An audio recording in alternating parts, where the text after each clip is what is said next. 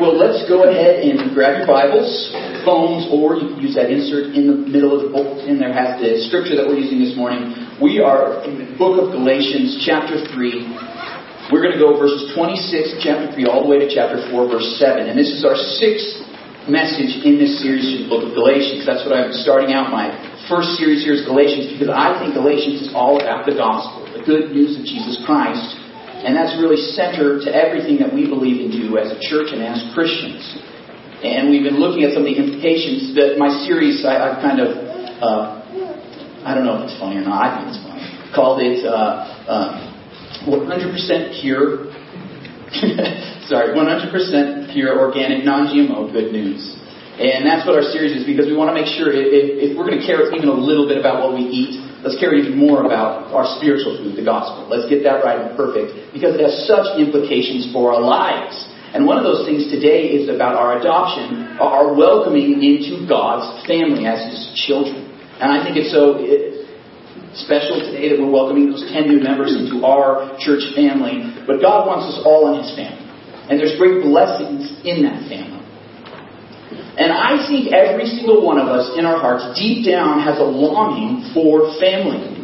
And I believe that our biological families, as good as they are, as important as they are, and, and we'll have messages to talk just about them in the future, but they pale in comparison to God's family that He has for us. I, I think even our longing for a family is pointing us to our longing for God's family. You know, I, I realized I had this longing for family because, uh, well, I had grown up in Colorado Springs and my wife Melissa grew up in Utah, and we both, when we went to college, we went to Colorado State. But even though Melissa was going to a new state, she had a brother that was also going to Colorado State. I had a brother going to Colorado State, so we really weren't too far from family. You know, even in college, and then we moved down to Denver, where I was in school at Denver Seminary, and there I was just an hour from my parents in Colorado Springs. So we were still close to family. It wasn't until I moved to Nebraska that I realized this longing for family. Sure, I had been homesick before at times. But being away from family, I really noticed it on weekends like this, on Memorial Days, and on 4th of July. Because the big holidays, we'd still get together. But for these smaller holidays, I really began to notice it. It was 4th of July or Memorial Day. Everybody was getting together with their big families in Nebraska. Their third and fifth cousin, four times removed. They were all there. Huge. That's, that's how it is in, in small towns like that. And, and then Melissa and I were like, whoa, we, we feel distant from our family. They're not here. It, it's just a minor holiday. Who cares about a barbecue on Memorial Day? But just felt so distant. And I know some of you have felt that longing to be with family. Some of you here in Denver, a lot of you I've talked to didn't grow up here in Denver. You've moved here, whether for a job or, or for some other reason, maybe the weather. it's pretty good weather. For the mountains, you come here and, and then you realize, oh, I'm far from family. And it's hard, it's long. And some of us come from great families. We, we love our families. Some of us have huge families. Some of us maybe the only child. So we have smaller families. But and some of us have maybe not so great families that we don't really want to see very often. And yet we still have a longing for family. I think every single human being, whether they have a great family or a terrible family, wants to be part of a true family. And that true family that we're longing for, I think, can only be found in the family of God. So in our passage today, we're going to start in verse 26. And I just want to read that verse real quick. If you're following along with me, it says, So in Christ Jesus you are all children of God through faith. I just want to stop right there. Children of God through faith. That's what God wants for us. He wants us to be His children. To love us, to adopt us, and welcome us as His own. So I'm going to start out with my big idea. I know some weeks I wait till the end of the message to make sure you guys are following along, but I'm going to start it out today with my big idea. And then, really, a few issues with this. Sorry about that. Um, so we're going to start out with the big idea today, and it's very simple. It's that I want you to grow up and be a child of God. I want you to grow up and be a child in God's family. Very simple. My whole message is going to be talking about this one idea and about the implications for how you become a child of God, what it looks like to become a child of God, and, what the benefits are of being part of this family. Because it's way better than our biological families. I want you to grow up and be a child of God. And I start out by saying grow up because, like we talked about last week and we've talked about for a while, that uh, God's family isn't about the rules you follow. It's not. In fact, last week we had a showdown, didn't we? Between gospel and religion. And who won? Gospel. The gospel trumps religion, is greater than religion every time. Because religion is all about do this and good things will happen to you. Do do bad things and bad things will happen to you, right? That's what every religion in the world is about, except for Christianity. Christianity is the gospel that says even if you do bad and you believe in Jesus Christ, put your faith in Him, you can be forgiven. You can be welcomed in and accepted. So, so that's what the gospel is. So I want you to grow up. I want you to leave religion behind. That's in the past now. Trying to follow the law is in the past. Now we're going to grow up into the family of God. So it, it's kind of confusing because the way to maturity as a Christian is through childlikeness it, it seems kind of uh, strange, kind of bizarre that that's the way it is, but it is. It's true. And we know this in other aspects of our life. If you want to really gain knowledge, what they say is that you need to admit that you don't know. It's to say, I don't know, and then you can figure out the truth. A really good coach in sports is going to break you down and make you go back to the basics and get those right before you advance. So it's the same way in our faith. If we want to grow into this family of God, we've got to grow up. And, it's through becoming a child. So grow up into being a child.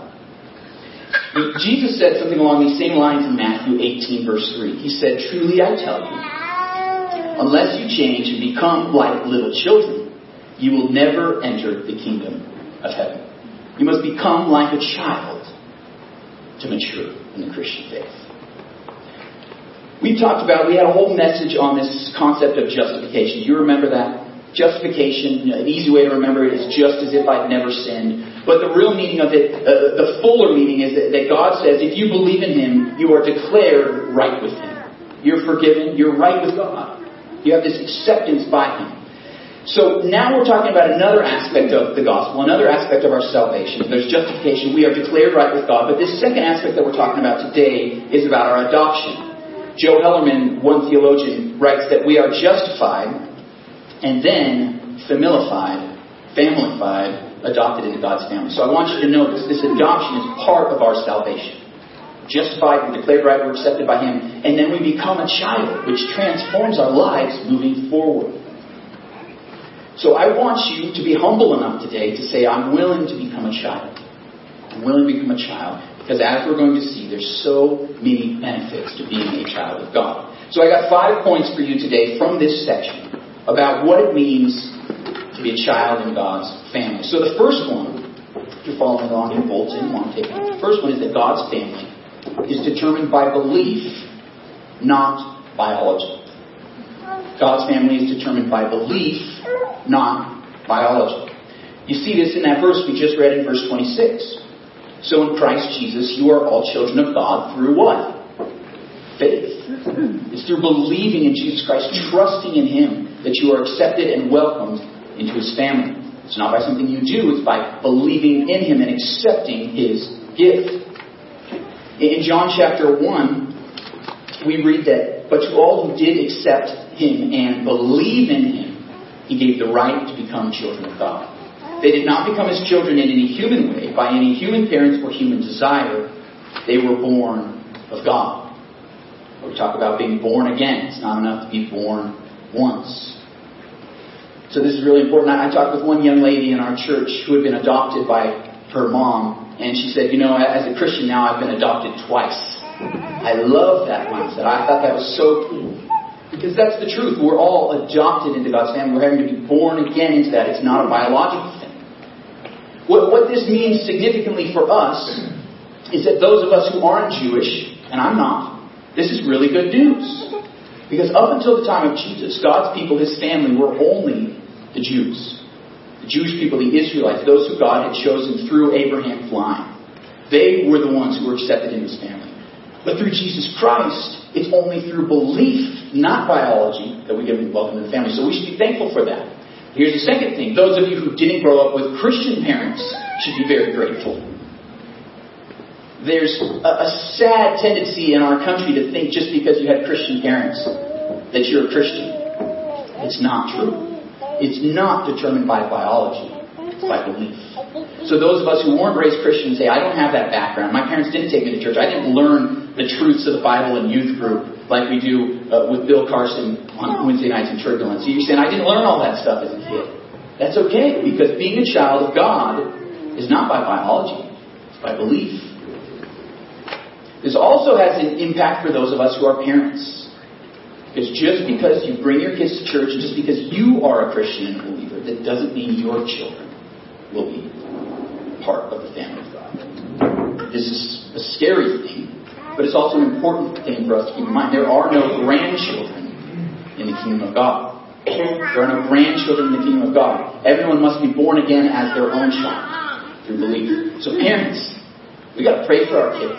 We got to love them. We got to teach them the gospel. We got to do whatever we can so that they can know how good God is, so that they too will believe. And then they too can become children of God. So the first point, like we saw, is that becoming a child of God is through belief, not biology. But there's a second point. God's family welcomes us in by baptism. Let's keep reading in verse 27. So, you are all children of God through faith. Verse 27. For all of you who were baptized into Christ have clothed yourselves with Christ. The entrance into the family of God is through baptism. This doesn't mean if you're not baptized, you're not saved. It doesn't mean that. But this is the symbol that God has chosen. The ritual God has said, hey, if you do this, this is what it means to be a child of God. It, when Jesus said, go and make disciples in his great commission, one of the things he said to do with them is to baptize them. Because that welcomes them in. It's a big celebration. It's a party. It's a big party. You know, my younger brother Zach, who I'm sure you guys will have a chance to meet someday, um, we adopted him into our family. And Zach had, had grown up, and he had actually been in and out of the foster care system. And finally, he, we came into our family as a foster kid, and then my family adopted him. And I remember when he was eight years old, and I was just a couple years older than him, we went to a um, ceremony to adopt. And I have a picture of this here. I had to find it. And Zach's the one sitting in the judge's chair. And if you're wondering, that good looking stud with the bowl cut and glasses is me. I asked my mom for this picture and I was like, whoa, what is that thing on my head? And I look like Harry Potter before there was Harry Potter, okay? He, he still looked for me. I want you to know that. But okay, so so here's my family, and we were all with the judge here in Denver, uh, adopting my younger brother Zach into our family. This was a big ceremony to make it official, right? He had already been living with our family for two years, but this was the official thing, recognizing that. It's official, right? In our faith, the, the kind of the official, the outward showing of the inward faith that you have is through baptism. And that's what we practice here. In fact, we talked about it at our membership class last week, is that membership, uh, it, to become a member here, you have to be baptized by immersion, meaning you have to make the choice to be baptized. Some people kind of get stuck up on that because they came up in a tradition where they baptize infants, but we say, hey, no. If, if, if it's by belief and not biology, you've got to make the choice, not your parents. So if you have questions about that, talk with me, or you can come to our next SFC 101. But that's an important thing for us because that's how we welcome people into God's family. Um, and if you are interested in membership or interested in being baptized because you're saying, hey, I do believe, but I've never done that outward show of faith, in our connection cards on the right side of the bulletin, you can tear that off and make sure that you mark that you want to be baptized or become a member and put it in the boxes on your way out. Okay? Because we want to welcome more people into God's family. So, by belief, not baptism, that we become children of God. It's through baptism that we're welcomed in. And the third thing that we learn from this passage is that God's family has no dividing lines. There are no dividing lines in God's family. This is really significant. Let me point this out in verse 28. Paul writes, There is neither Jew nor Gentile, neither slave nor free, nor is there male and female, for you are all one in Christ Jesus. Now, this doesn't say we all become an amorphous blob. No, we're still going to retain our individuality, eh, whether it's our ethnicity or our um, socioeconomic status or our status in the eyes of the law or even our gender. We keep those things. But in the family of God, there are no things that divide us. There are no things that divide us. We all become one. Everyone, through faith, can become a child of God. This is so important. You know, I was looking at, at a map of, of Denver, especially our section near Stapleton and Aurora, and how all these things fit together. And if you look Uh, you can look at the demographics, and especially along the lines of race, there are very clear dividing lines. We can acknowledge it. There are very clear dividing lines. Whether, whether it's to our north, there's one section, to our south is another, to our west is another. There are dividing lines in our city, but not here in this church. In our church, we are all welcome in. This is so important. It said neither Jew nor Greek. This means ethnicity has nothing to do with the fact that we're all children of God. Ethnicity doesn't matter. Religious background doesn't matter. It says there's neither slave nor free. So, so this was in the eyes of the law, but this was also a socioeconomic thing in the first century. If you were a slave, it was probably because you didn't have enough money. So you got into debt, and in order to pay off your debt, you sold yourself into slavery for a certain amount of years. So these were the poorest of the poor, the people that were slaves. And what was interesting in the first century, a lot of slaves actually worked as even if there were slaves in the Senate. So there were senators who were slaves, but it was because of their socioeconomic status they had to sell themselves. It's a little different than American slavery in our past. But what this is pointing out is that it doesn't matter your socioeconomic background. It doesn't matter if you're poor or rich. We are all welcome into God's family. The third thing, there's neither male nor female. And a lot of people think that Christianity is repressive. And they've looked at Christian history and they say Christians have repressed women. But what this is saying is that they're one. They're equal in God's eyes. This is so significant because Christianity actually was revolutionary when it came to gender in the first century, to say something like this was unheard of. Jesus had women that could learn from him. He, he took them along as his disciples. He taught them. This did not happen in the first century. But in Christianity, there are no dividing lines. There are no dividing lines. So this is so important in our church. This is so important in our church that we need to make sure that we welcome everyone. Whether they look different from us, whether they come from a different background, whether their clothes are not as nice as ours, we need to welcome everyone. Love them. Because maybe God is welcoming them into His family. Maybe they already are a child of God. We need to love. And I do love that this church has people of different race, different ethnicities, different backgrounds. And I think we need to embrace that even more than we have already. I, I love that about this church. It's one thing that really excited me about coming here. But we, we can step it up, can't we? We can welcome people even more than we have, right? All ethnicities, whether they have a different language, let's love them, let's welcome them, because they can be children of God just like us. There are no dividing lines in our faith. Martin Luther King Jr. once said that it is one of the tragedies, one of the shameful tragedies, that 11 o'clock on a Sunday morning is one of the most segregated hours, if not the most segregated hours in America. It's sad, and, and it's gotten a little bit better since his time if you look at the statistics, but there's still a long ways to go in our country. Still a long ways to go. There's a lot of things that have divided us in our country's past. And we need to reconcile those differences. Do whatever we can. Because there are no dividing lines in the family of God.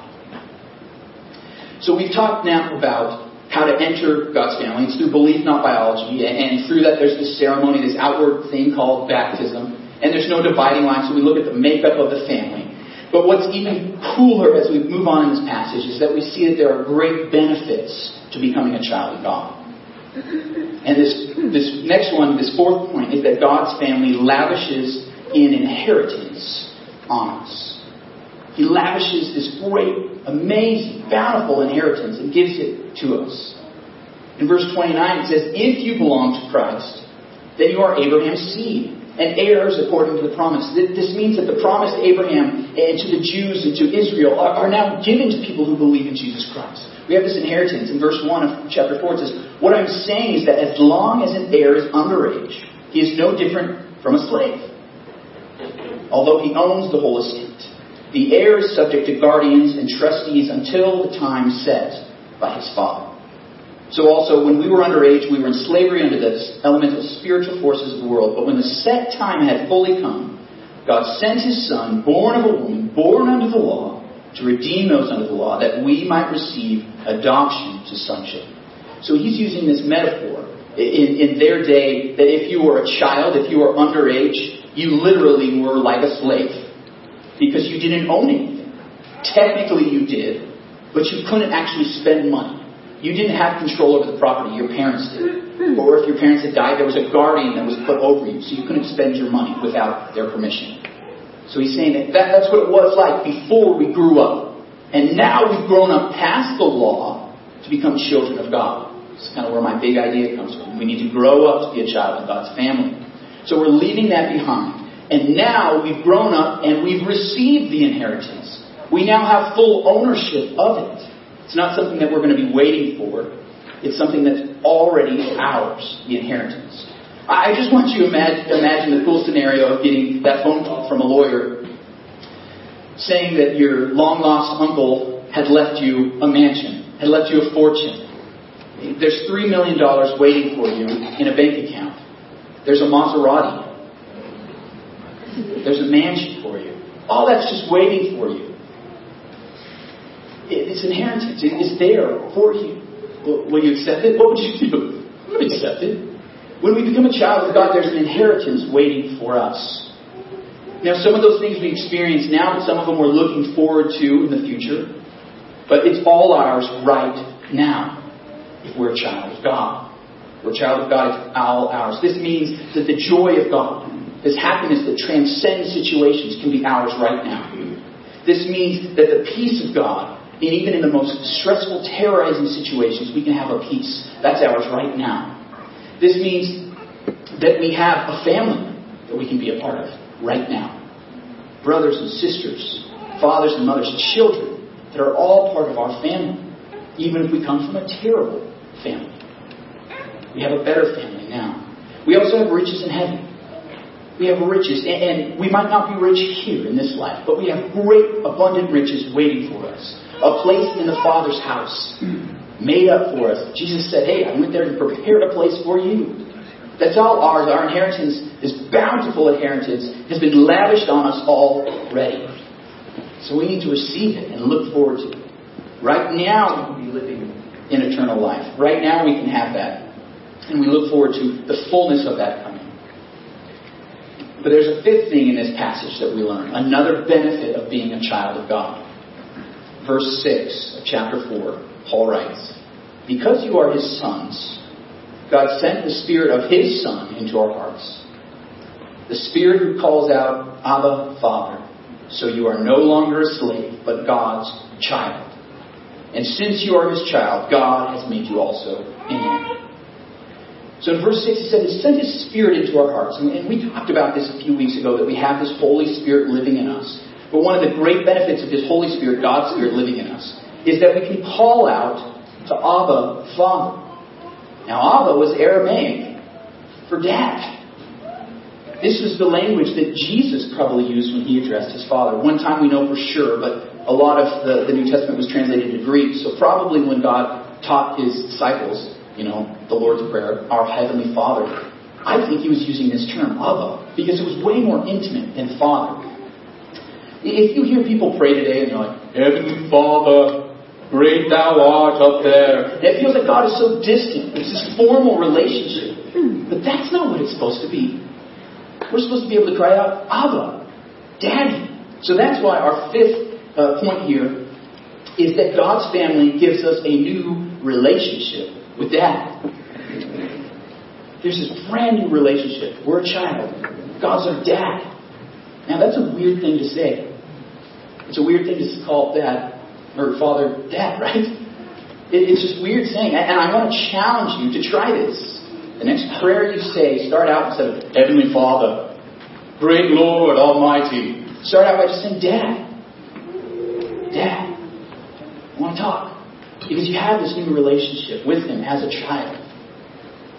It's so intimate and it's so amazing. This is what Jesus prayed in the Garden of Gethsemane. The one instance we have that for sure he said this was the night before he died. In the garden, he was praying for God to help him. And he said, Abba, Father, you can do all things in Mark 14 36. Take away this cup of suffering.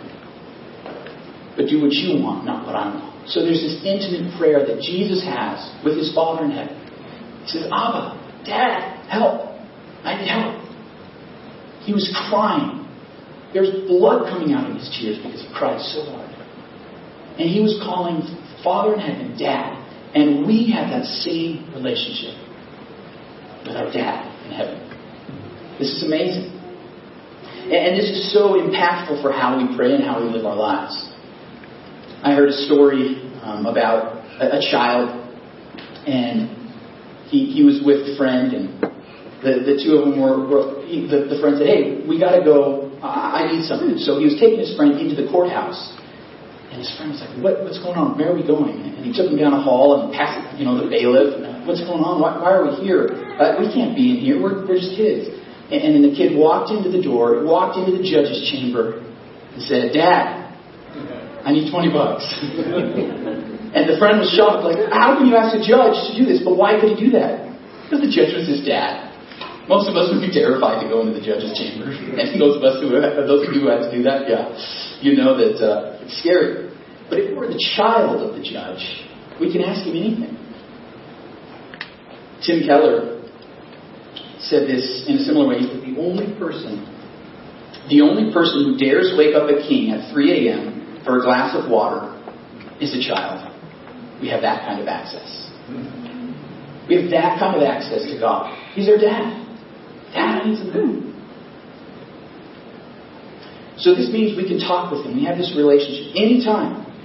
We can call him up and say, hey, I need some help. So I want to challenge you to try that in your relationship with God. Call him Dad. Address him that way. In Hebrews 4.16, we read that, So let us come boldly, boldly to the throne of the gracious God. There we will receive his mercy and we will find grace to help us when we need it most. We can be bold before God. He's our dad. We can ask Him for things that we wouldn't ask anyone else for. We have a great, new, powerful relationship with Him. Now, I want to look back in, in verse 4, because the only reason why we can enter in God's family is because of the gospel. Did you catch it when I read it in verses 4 and 5? Said, But when the set time had fully come, God sent His Son, born of a woman born under the law, meaning he's just like us, to redeem those under the law, that we might receive adoption as sonship. It's because Jesus came and he left his family. He was far away and he had a longing to be back with his family in heaven. He left them. He emptied himself and became just like us. And then when he went on the cross and died, he was separated from his family. He was forsaken. He was killed outside of the city all so that we could receive that adoption. He was separated so we could be connected. He was outcast so we could be welcomed. It's through the gospel that we have access to this new family, that we can be welcomed in. I heard a story from Timothy Paul Jones in his book uh, called Proof. And he talks about his middle daughter who his family adopted. And that daughter had actually been adopted by another family before this. And for two years, she lived with the family, and it didn't work, so they dissolved the adoption. Just sad that that can happen. So this, this girl come, the family hurt. She came in from a very broken background. Didn't have a good relationship with her family. And, and when she came into the family, they, they tried to welcome her in, but it was difficult. So Timothy uh, talks about how when, they, when he talked to his daughter, he found out that one of the things that had happened in her last home was that the whole family would go on a trip to Disney World. She wasn't allowed to go. They would leave her with some friends to be watched. And this girl, being a young child, didn't understand what was going on, so she assumed it was because she was not good enough. That she had messed up.